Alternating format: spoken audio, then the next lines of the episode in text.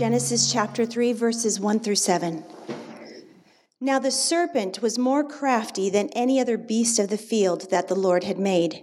He said to the woman, Did God actually say, You shall not eat of any tree in the garden? And the woman said to the serpent, We may eat of the fruit of the trees in the garden, but God said, You shall not eat of the fruit of the tree that is in the midst of the garden, neither shall you touch it, lest you die. But the serpent said to the woman, You will not surely die, for God knows that when you eat of it, your eyes will be opened, and you will be like God, knowing good and evil. So when the woman saw that the tree was good for food, and that it was a delight to the eyes, and that the tree was to be desired to make one wise, she took of its fruit and ate. And she also gave some to her husband who was with her, and he ate. Then the eyes of both were opened, and they knew that they were naked, and they sewed fig leaves together and made themselves loincloths. As Chandra uh, read from Genesis 3, that's where we're going to be spending our time. Specifically, 3, uh, verse 5, one verse, uh, about 25 ish minutes we're going to spend in there. But before we get into uh, verse 5, I want to give us a bit of a backdrop. Um, it's important before we look at chapter 3. Chapter 3 is the fall. Before we look at chapter 3, we need to set a backdrop. What are we falling from? And 1 and 2 helps us best understand that. Chapters 1 and 2 are. Um, beautifully crafted. Uh, it's, it's, it weaves in and out of poetry to tell the story of God creating. Now, if you've been in Christian circles long enough, most of the time when people talk about these chapters, they want to focus in on how old the earth is and, and all of that stuff. And, and uh, those are important questions. Uh, and that there's information in there that would lead to valuable discussions. But at the end of the day, that you would be missing the forest for the trees if you did not realize what the first two chapters are truly about. Because what they're more prominently about is uh, meaning and value and purpose. The first two chapters are about God creating, and it tells us what He created, and more importantly, why He created it. We find identity, purpose, and value. God speaks, and out of his mouth, like a rushing river, everything comes to be all the stars and the moons, all the planets and all the galaxies. They're all His uh, and by His design. And all of it is beautiful and good and important, and they sing His glory. But His prized possession, the thing that matters most, according to, to chapters 1 and 2, are His people. They're Adam and Eve. While he speaks and everything comes in like a rushing river, he stops, leans down into creation, and whispers mankind into being. And then he says that he creates them in his own image. The Latin term is imago Dei. He makes image bearers. This image bearing quality is incredibly important and valuable in understanding who we are uh, and what God intends for us. The most well, I'm going to read it actually. So the climax is chapter 1, verse 27. You guys, if you have your Bibles with you, tap open your apps and swipe over to Genesis chapter 1, verse 27. This is what it says. So God created man in his own image. In the image of God, he created him. Male and female, he created them. God creates image bearers. A lot has been said about what it means to be an image bearer. Normally, you hear things like we share common attributes with God. Uh, God is a creator and mankind creates. God uh, is a moral God and mankind should be moral. God speaks and mankind speaks. Uh, and there's an element of truth to that. We share common attributes with God, but ultimately, imago Dei, uh, as you read through the scriptures, it means something much more than simply sharing common attributes. The best definition that I could find that best summarizes it is this We are created to praise God as representatives of the world and represent God to the world. In other words, when we look out into creation and we see his beauty and his goodness, whether you're staring at the Grand Canyon or you're on the cliffs of Santorini, Greece, or you're holding a new baby in your hand, when you see something that is beautiful that God has created and, and you receive that gift and then you look upwards to the gift giver and you praise and you thank him, you act as a re- representative of the world to God. And it works the other way around. When, when uh, God, God in the New Testament says that he works to reconcile the world to himself through his grace and his kindness and his love and his mercy. And when we act as peacemakers, when we act loving and kind to our neighbors, when we proclaim the gospel through word and deed, we reflect God, we point up towards Him, we reflect God through ourselves and into the world. We are His image bearers. You could say we are like mirrors designed to reflect His glory into the world. in addition to that, this imago Dei image bearer thing is where we get the idea of human rights. Before this, before imago Dei, before image bearing, this idea of human rights that we take for granted, that we think like, yeah, for sure, no duh, we are all created equally, we are equal in value and worth, and so therefore we deserve the same amount of uh, uh, respect in the world. That's foreign to historic anthropology. Historically speaking, that is very unusual for mankind. Mankind is used to historically dealing with bloodlines. Bloodlines is the idea that uh, you are a king or you are a peasant based off of the value of your blood right? If you are poor, it's because you, it is in your blood to be poor. And if you are rich, it's because it is in your blood to be rich. We were divided by bloodlines. Or moving forward a little bit more, we were divided by social Darwinianism. Basically, the strong survive and the weak fall behind. We saw that in uh, World War One and Two, Siberian gulags, like the whole, the whole nine yards. So the idea of, of human rights comes from this idea of imago Dei we are created equally because all of us have dignity and value and worth because God has made us as image bearers. We are separate from the rest of his creation. All of this is found in the first two chapters. Ultimately, you've got a husband and wife in paradise living peacefully and joyfully with no pain and suffering and sorrow. The next time, I, I would encourage you guys this week to go home and read the first two chapters. Read them over and over again and let them, let them inform your imagination. Picture the story that is being told. It's a beautiful story. It's also what makes reading chap- uh, chapter 3, verse 1, the fall, so difficult. Because you come to chapter 3 and you see those words, now the serpent. And it's it's a, it's a transition that you're not really ready for. Like when you read now the serpent, you're like, no, I'm, I'm not ready for that. I'm enjoying this idea of paradise. Uh, but there it is, now the serpent, now the fall, now sin and death and deceit, now wickedness and war and strife and hatred, now the world we know today. It's a sign that bad news is coming. Let's focus on uh, verse 5. Here's what I want you to do as I read this. Remember, God created Adam and Eve to be uh, image bearers, to be like God. Let's focus in on what the serpent promises to Eve in his lie to get her to eat the fruit.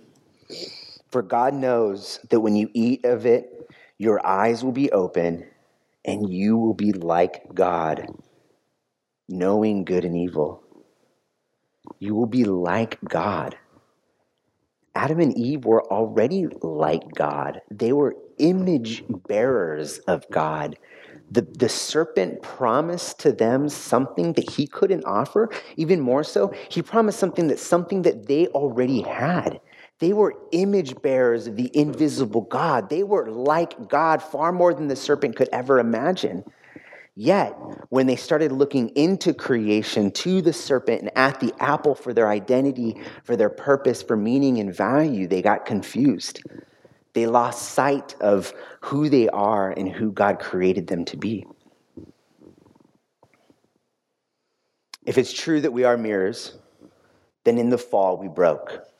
And now we're more like broken shards of glass, reflecting anything that passes us by. This fall, this loss of identity, it leaves us uh, asking questions, wanting to know where our value and worth are. We're, we are in an identity crisis. Our value and meaning is lost to us, and we grab a hold of anything that passes us by that promises to give us value. The result is that we are being crushed over and over again like a fallen mirror in a busy street corner. Being image bearers, being like mirrors, means we are imitators. We imitate. We are in a constant state of reflecting and acting like something else. And we find value and worth and identity in that. Now, this is like the thing that our parents used to tell us all the time. You, you act like, you know, your friends, you're going to act like them. I have this distinct memory that my grandma, I was like 14 years old and she was upset with me. And she's like, all you and your friends, all you guys act like each other. And like prideful Oscar, I remember my response to her was, no, Nana, they act like me. like, just to give you, if you ever want to know what I was like as a teenager, nothing's changed really we but it's true. Like we we think too highly of ourselves if we think we're not influenced by the people around us. We're designed to be imitators of god. And the problem is that we will find value and worth in anything. We found we will find value and worth in the things that we do in our work in our status as being single or being married as being parents or grandparents as being graduates We'll find value and worth in our accomplishments. I'm, a, I'm not a MMA fan per se, but I, I know who Ronda Rousey is. Specifically, I remember hearing an interview after she lost a fight. For those of you who don't know who she is, she's she was pretty epic. She was like 12 and 0. She was just knocking people out like crazy, and then she loses, and she went into a state of depression. And in an interview, this is her quote talking about uh, her state of depression after losing the fight. I was literally sitting there and thinking about killing myself. And at that exact second, I'm like, I am nothing. What do I do anymore? And no one gives a junk about me anymore without this title. Do you hear the identity crisis? Do you see, do you hear where her value and worth was? Now, if you, later on in that same interview, she mentions that what pulled her out of her of her uh, depression was that she, she realized that she wanted to become a mom. But if you think about it, ultimately, she just shifted one false identity for another. Because at the end of the day, motherhood can let you down. But we all do this. We all find value and purpose in the things that people uh, say about us, the things that we want to say about ourselves. We find value and purpose in the tribes that we belong to whether you're a conservative or a liberal, whether you're a vegan or uh, you go to the gym, you belong to a specific kind of tribal gym. Like we find value and purpose in the tribes that we belong to. We find value and purpose in the things that we own. This is called consumerism. Every single one of us uh, are at the very least tempted by this. Admittedly, very few people purchase items to, to feel better about themselves or to think to themselves, like, if I own this, I will be more valuable or worthy. People will appreciate me more. But it's a slow bleed. If we're not careful, the things that we own can quickly own us.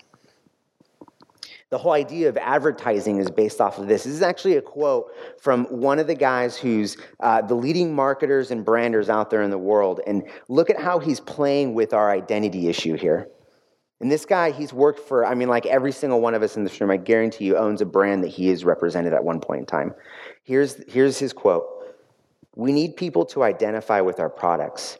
The ownership of the brand has switched from the producer saying, This is my product, to the consumer saying, This is my identity. As our society becomes more consumeristic, so are the ways that we make meaning and create identity. We might originally, years ago, have created a sense of identity through nationhood or through belonging to a particular church. Nowadays, it can be made through what brand you're particularly committed to.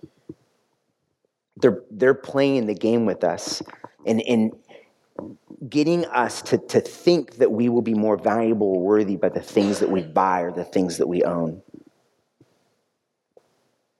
Now, there's two possible solutions to our identity crisis. And one of them is what sociologists would call expressive individualism. Timothy Keller identify or defines expressive individualism like this. Identity comes through self-expression, through discovering one's most authentic desires and being free to be one's most authentic self. This is, we've all heard this gospel before. This is the follow your heart, believe in yourself, you be you catechism of our culture. You are the creators of your own identity, and you are free and even obligated to be yourself and to do whatever makes you feel good, no matter what anybody says about yourself. This is uh, this is a part of our culture. It's in the books, in the movies, uh, and in the shows that we watch. It's in the shows that we watch, and it's in the shows that our kids watch. Uh, as a matter of fact, my uh, so my daughter has a shirt that says "Be Yourself," and she loves the shirt, and I love her in the shirt. And so the other day, she's like, "Dad, you like my shirt?" And I was like, "Yeah, it's it's cute." Let me ask you a question: uh, Should you always be yourself? And like Madison, she she's been my daughter for nine years, her entire life, so she knows where this is going. Uh, I like so I sort of torment my children. I'm writing a book about parenting, and so I started early because I figure either way, like it's either going to be a how-to or a how not to, depending on how they turn out. Just kidding, I'm not writing a book. But so I asked her, uh, should we always be ourselves? And she says, uh, I don't know. And I said, well, what if being myself means I want to punch you in the face? And she like laughs and she's like, well, no, you shouldn't be yourself. I agree. I was, I was using hyperbole, but the, the point is true nonetheless. Sometimes being ourselves, like I know for me, sometimes being myself means I'm a jerk. Sometimes that's me being myself. Sometimes I'm selfish. That is me being myself. And you you probably have family member or friends where you're like, I could I could go with that person not being themselves for a day. Like be yourself is not I mean if you if you put it in the context of premarital counseling, could you imagine if it was like, look, husband, I just want you to be yourself. I want you wife to be yourself and like you do you and you do you and you shouldn't care what he thinks or what she thinks and this is going to be fine. That's like that's recipe for disaster. But that's the that's what we face right now. Uh, that's one of the responses to what it means to create for yourself your own identity is you be you. Conversely, the scripture tells us not to be yourself, but to die to yourself. Like, in order to love your neighbor, in order for me to be a loving and kind husband and, and father, in order for me to truly find the joy of, of uh, that responsibility, I need to die to myself. In this be yourself, it's the same lie that Eve heard in the garden. If you think about it, define yourself, be like God. This be yourself mentality leads us into a state of unrest. Kierkegaard uh, famous philosopher years ago, he predicted that when we started trying to find meaning and worth and value in anything but God, we would culturally find ourselves in a state of spiritual anxiety, of social unrest. And I believe that the consumerism and the expressive individualism is leaving us exactly there in a state of uncertainty and spiritual anxiety. Here's the good news, though there is a way of having meaning and value and worth, and it's found in the gospel. And in this way, we don't have to define ourselves. And that's good news because God, our Creator, has already defined us.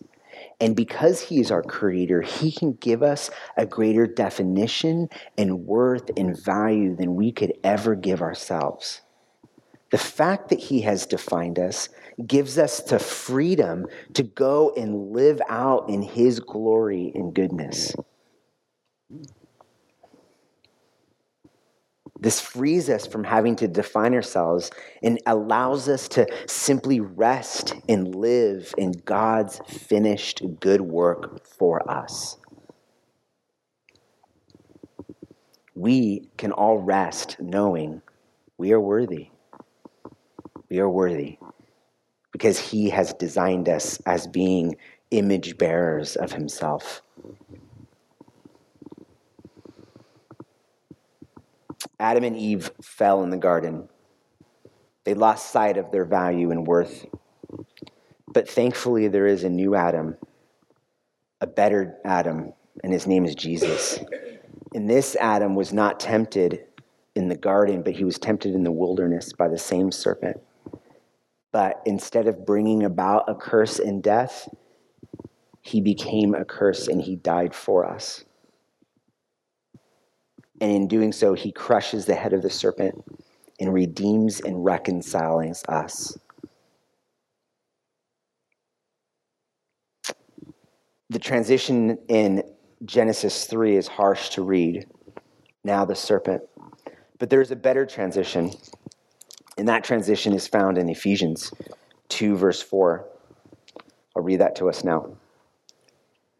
But God, being rich in mercy, because of the great love with which he loved us, even when we were dead in our trespasses, made us alive together with Christ.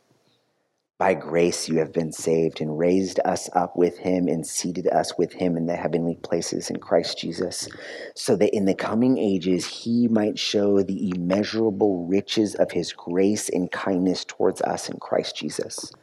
For by grace you have been saved through faith. And this is not of your own doing. This is a gift of God, not a result of works, so that no one may boast. For we are his workmanship, created in Christ Jesus for good works, which God prepared beforehand that we should walk in them. If we are broken mirrors, laid on the ground, reflecting whatever passes us by, then in order for us to truly understand our image bearing quality, uh, we need to be reconciled. We need to be put back together.